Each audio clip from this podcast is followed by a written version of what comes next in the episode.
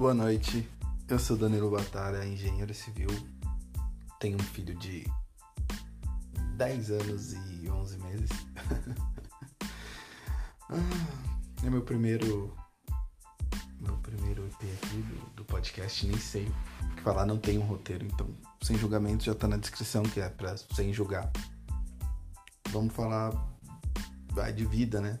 Começar a falar de vida. Eu sou uma pessoa que eu tô solteiro há bastante tempo, não vou ficar expondo quantos anos fazem, mas é bastante tempo.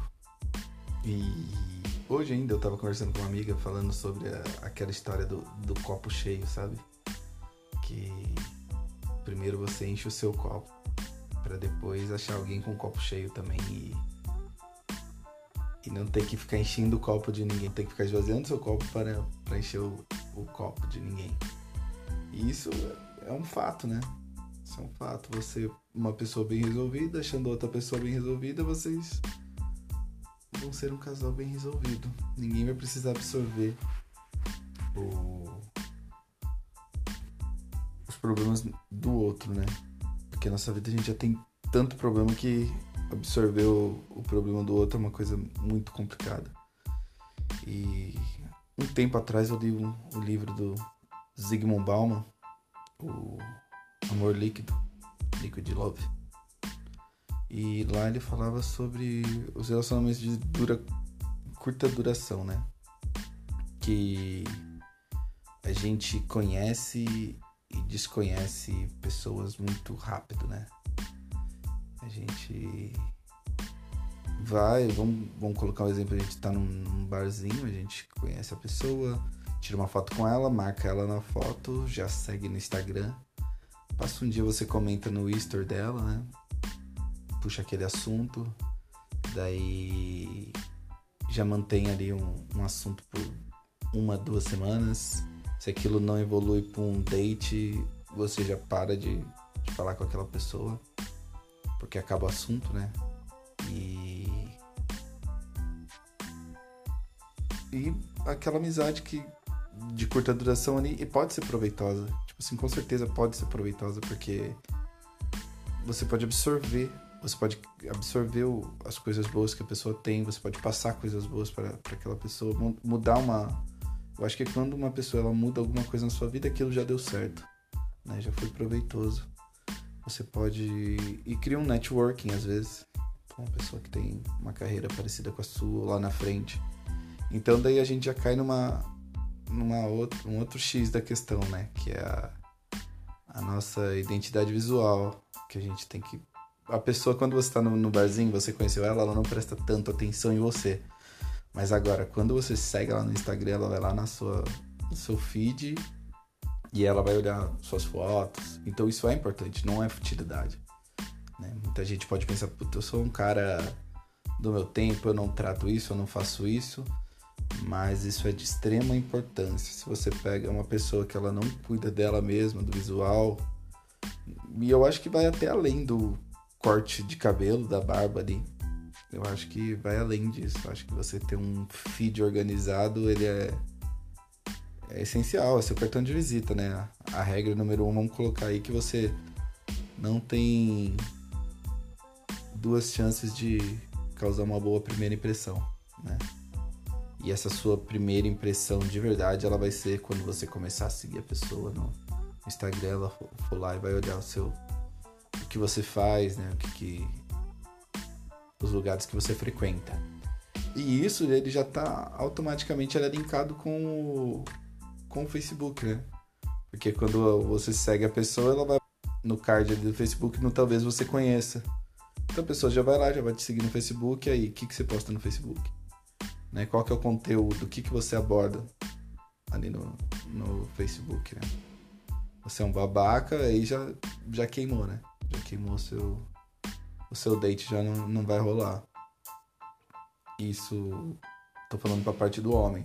Agora pra parte do, da mulher, ela conheceu ali o cara no barzinho, ela seguiu no Instagram, é bom já começar a avaliar, né? Vamos ver aí o que, que o cara...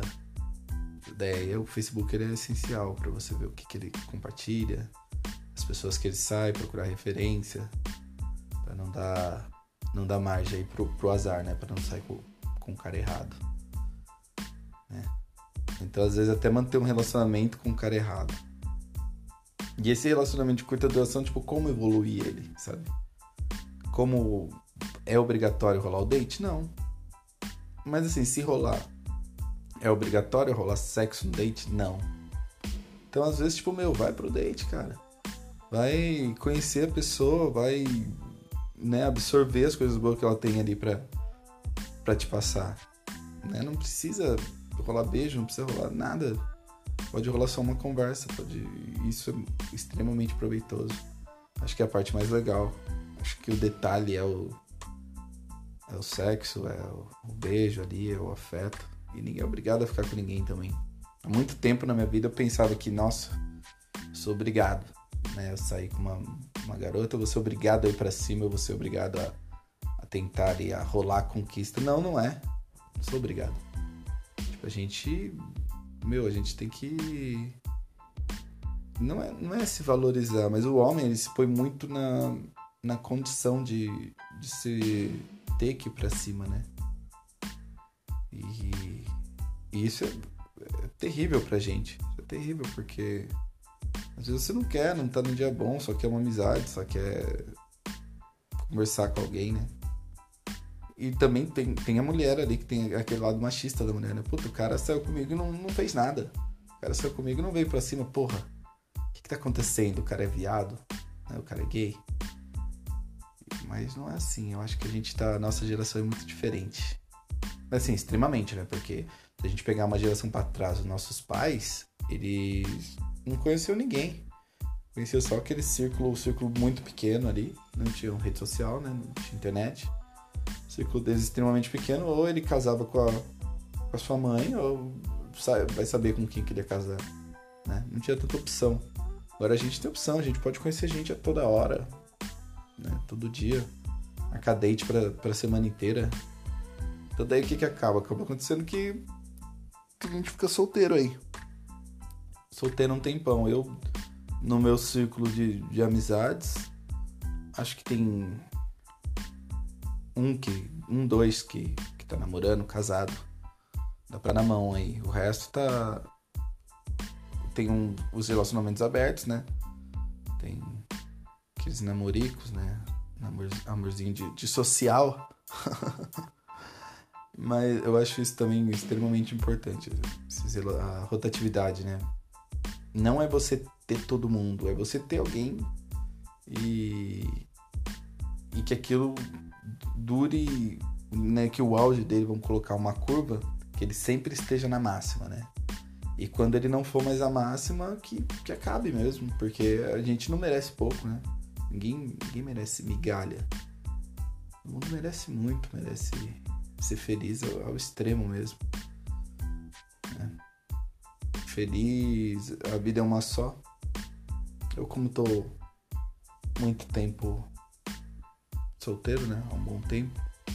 Já me considero já uma pessoa solteira, não é? Para mim não é mais uma, um status, é uma condição, né? Já, já, já sou solteiro, né? Não estou. Então, e, e para mudar isso, como eu disse, eu não vou aceitar nada que não seja máxima, né? Não vou aceitar meia felicidade muita gente aceita por questão de carência, ainda mais agora nos tempos que a gente tá aqui, pandemia aí. Pode sair de casa, a carência bate, o ex manda mensagem, né? Você acaba pensando, nossa, como era bom. Mas e, e as partes ruins, né? A gente não pode esquecer o motivo por que, que a gente não tá com aquela pessoa. As coisas ruins, as coisas ruins existem também, né? Não, não são só coisas boas que, mas a gente só lembra, acaba, o cérebro acaba gravando só as coisas boas, como era bom tal. Só que daí você fica, é bom no primeiro dia, no segundo dia já volta a ser tudo como era antes. Os defeitos eles continuam. Ninguém muda tanto assim. Só se for um tempo muito longo pra chegue a ocasionar essa mudança assim da pessoa totalmente, né? E daí a gente dá aquela segunda, terceira chance, a quarta chance. E nisso a gente perde o nosso círculo, né? Aquelas pessoas que a gente estava conhecendo, aqueles dates que a gente tinha marcado, a gente cancela. E a vida ela dá dois, três passos para trás. Né? Se fosse para ter dado certo, daria certo de primeira. Ou não, né?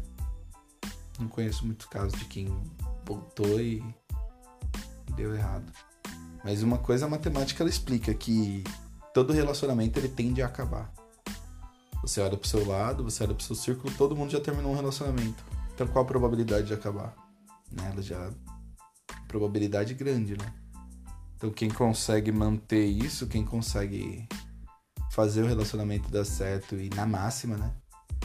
É uma pessoa de uma pessoa de sorte, uma pessoa muito acho que cede bastante, né? Sempre um lado tem que ceder para continuar.